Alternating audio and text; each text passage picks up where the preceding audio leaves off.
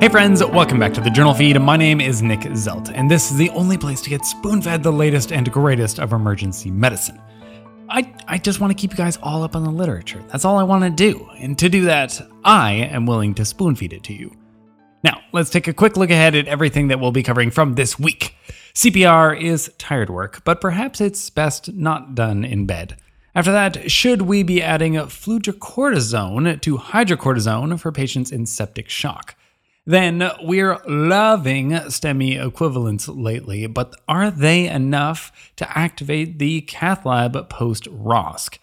Then impact factor, but for blogs and podcasts, and then finally is delayed sequence induction safe in trauma. If you are hearing this right now, then you are not currently a Journal Feed subscriber and so will not be receiving the full Journal Feed podcast, only receiving a portion of the past week's articles. Don't worry, they're all good articles, but if you would like to get full access to both the podcast and the blog, then you'll have to become a member.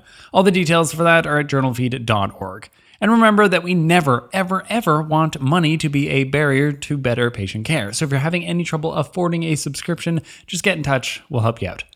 Now, this is the audio version of the past week summaries, which this week were brought to you by myself, Millie Koss, Jason Lesnick, Aaron Lacey, and Clay Smith.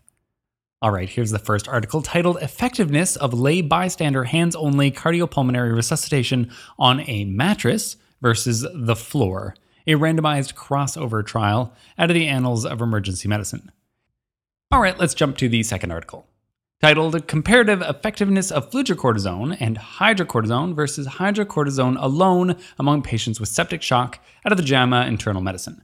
Now, I don't often see this done, but the Surviving Sepsis Guidelines currently give a weak recommendation to add glucocorticoids to the treatment of sepsis. I'd love to know how much this is adopted routinely, actually. I would be quite curious. The question here is whether or not that's enough. Could we do better by adding fludrocortisone to that mix? Until now, there hasn't been sufficiently powered studies to properly compare hydrocortisone alone to hydrocortisone plus fludrocortisone as part of sepsis treatment. Unfortunately, this study is retrospective, but it was using observational data that they had on 88,000 patients, which is a lot. All these patients were hospitalized for septic shock and were receiving norepinephrine infusions, then were treated with either hydrocortisone alone or hydrocortisone plus fludrocortisone. These steroids had to have been started within three days of their hospital stay. 97% of the patients received hydrocortisone alone, and the remaining 3% got both steroids. So, this practice is clearly the minority. Makes you wonder why they were getting it in the first place. Regardless, in the group that got both steroids, 47% died or were discharged to hospice care, compared with 51% in the hydrocortisone alone group. So that's a 4% mortality difference, at least if you count discharging to hospice as death.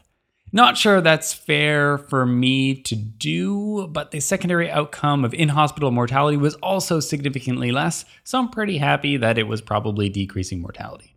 Now, the medical system in which the study was done seems to do a lot of discharging to hospice, which isn't a common thing where I work. Though, all in all, the number needed to treat for this data would still be 29 to prevent hospital mortality. This isn't the only positive study that actually supports this practice either. There is the APROCCHSS RCT from 2018, which was also positive. Now, from a physiological perspective, the authors mechanistically justify the addition of fludrocortisone as being that we primarily think of hydrocortisone as having some mineralocorticoid function, but we base that this has this function on sodium retention effects, pretty much exclusively, which doesn't account for all the other effects of the mineralocorticoid system, such as innate immunity activation and clearance of alveolar fluid. Perhaps these are better stimulated by fludrocortisone, and this is the reason for the mortality benefit that we're seeing here.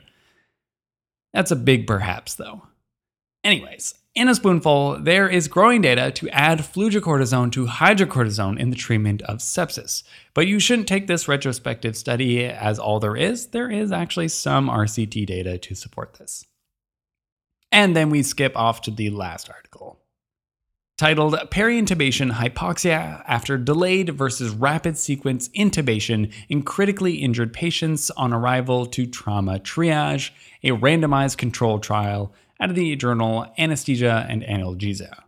The key to a successful intubation is preparation. That means proper pre oxygenation, running through procedural checklists if that's your thing, and optimizing the patient's positioning, even though ramping doesn't seem to work. We've covered articles on that in the past. All these things are hard to do if the patient is freaking out. Or I suppose we could use more technical terms and call them agitated or delirious after a trauma which has made them so and brought them to the hospital in the first place. Would it be better to dissociate these patients with some ketamine to calm them and allow for proper intubation preparation? Or would this sedation be too risky in trauma patients who are already requiring an intubation? This was an RCT on patients who presented to an academic emergency department in India who were agitated or delirious after suffering a major trauma. The patients were randomized to either delayed sequence intubation or rapid sequence intubation. 100 patients in the delayed group were given ketamine at 0.5 milligrams per kg in boluses until they became dissociated. This was then followed by three minutes of face mask pre oxygenation before they were given succinylcholine and intubated. Another 100 patients were put into the RSI group. Also, they had three minutes of face mask pre oxygenation, but this was done without sedation, and then they were given ketamine and succinylcholine at the same time for RSI. Now, a total of 36 patients who had unanticipated difficult airways were excluded from the analysis. What they mean by unanticipated was that they did the, the rapid sequence intubation or the delayed sequence intubation, they tried it, and then they got, oh no, this is a difficult airway. And then they excluded these patients? I have no idea why they did that. I definitely understand excluding anticipated difficult intubations, which they also excluded, but if you're only going to uncover it as difficult when you're trying to do it, then this is relevant. Also, the delayed sequence intubation group had half as many difficult intubations as the RSI group, which sounds important to me. Anyways, the primary outcome was peri-intubation hypoxemia, which was also lower in the delayed sequence intubation group compared to the RSI group. 8% compared to 35%, which is a pretty big difference. First attempt success was also higher in the DSI group, 83 versus 69, again significant. Rates of hemodynamic instability and airway related adverse events were similar, but like I said, they excluded all the difficult airways, so that's going to kind of be by definition.